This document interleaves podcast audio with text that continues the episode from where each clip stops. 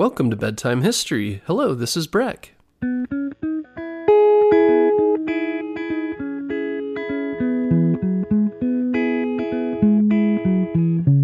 Guess what, parents? Bedtime History is now available on Story Button. Story Button is the easiest way to listen to our show without using screen devices like your phone or a tablet.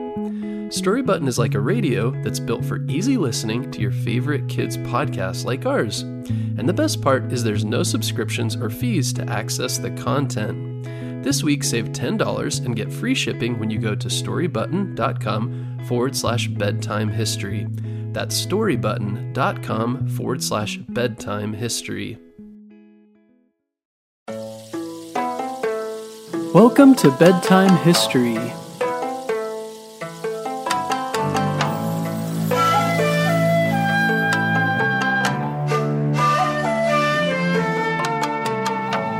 The year is 1955 and you live in Hong Kong.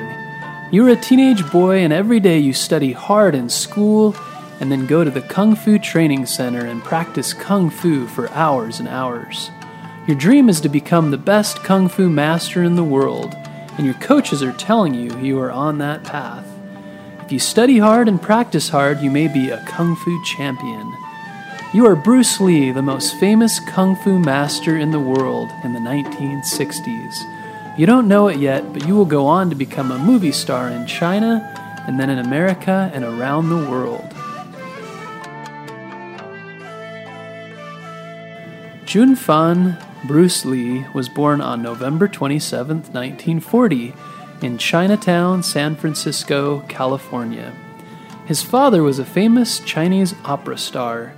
He often toured around different countries with his opera.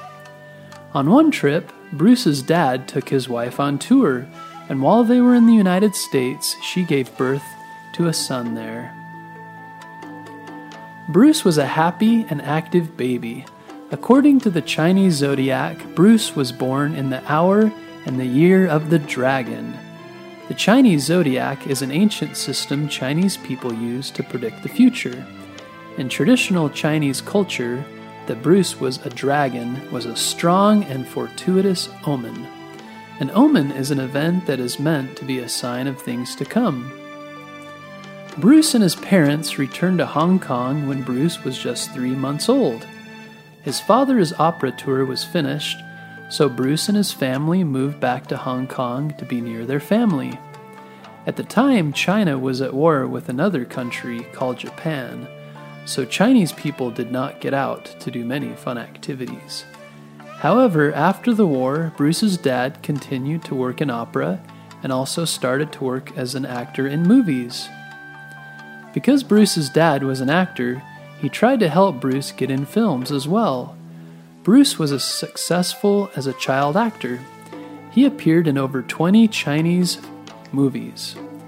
Bruce liked being in movies, but he also liked studying dance and kung fu. When Bruce was a teenager, he started to get into a lot of street fights.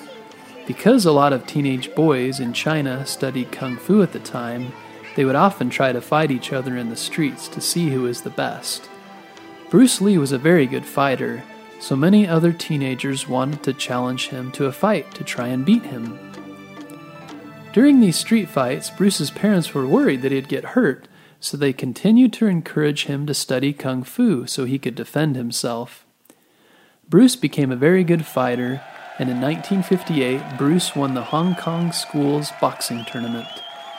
There, he knocked out the previous champion in the final fight.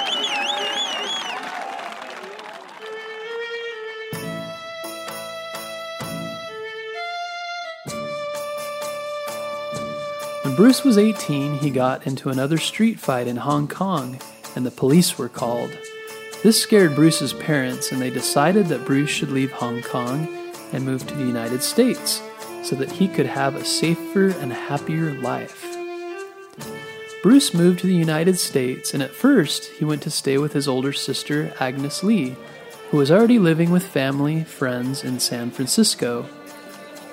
Bruce lived in San Francisco for several months, and then he moved to Seattle so that he could study at the University of Washington in Seattle.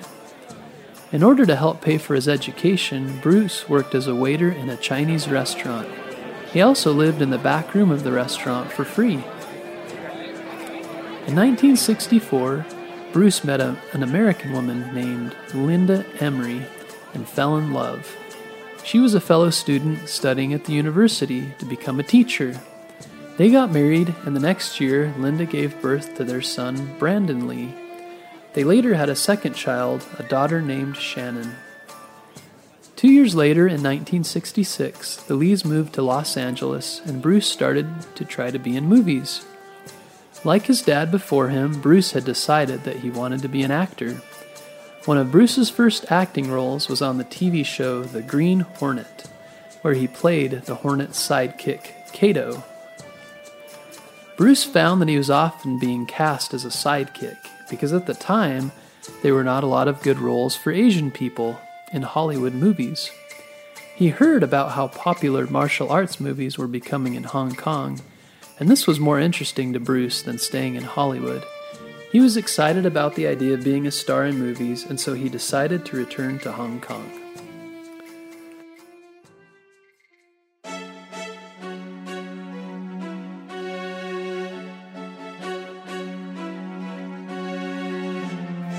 Back in Hong Kong, Bruce began to get a number of great movie spots because of his acting and amazing kung fu skills. He also started writing movies so that he could act in them, and once he got the money to make the films, he would direct them too. This included the movies The Big Boss in 1971 and The Way of the Dragon in 1972.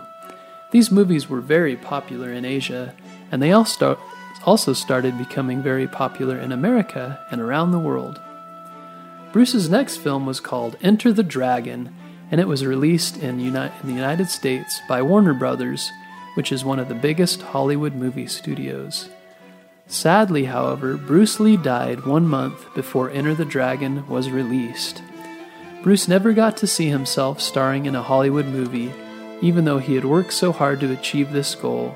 He was only 32 years old. Enter the Dragon was a big hit, though, and it made a lot of money. After Bruce died, he continued to be very famous as a movie star in America. After Americans saw Enter the Dragon, they wanted to see more of his films, so they started watching the movies that he had made in Asia. Bruce Lee is still remembered as an amazing athlete and actor who changed the way that people around the world looked at Asian people. Bruce also taught many people to lo- love kung fu and martial arts. He inspired people who saw his films to want to be good at kung fu like he was. And while he was alive, Bruce opened a martial arts school and taught people who wanted to learn. Bruce Lee is thought of as one of the most influential martial artists of all time and a pop culture icon of the 20th century. Is there a sport or hobby that you would like to be good at? Do you have a vision of yourself as a famous actor or being able to travel the world sharing a particular skill? Like Bruce Lee, you can find success at the things you are passionate about. The most important things you need are a vision of what you want, hard work, and the ability to be adaptable. Adaptable means to be able to change as things around you change. Bruce traveled from Hong Kong to San Francisco when he was only 18 years old. He had to learn a new language and a new culture. Culture is the way people behave and do things in their part of the world. Bruce had to work very hard to make money, and he continued to practice kung fu and work on his vision of becoming a movie star. He was able to accomplish so many things in his short life due to his dedication and drive. Bruce adapted to life in America and was flexible enough to move back to Hong Kong when he could see that it provided a better opportunity for himself and his family. We can all learn from Bruce Lee about the power of having a dream and working hard to make that dream a reality.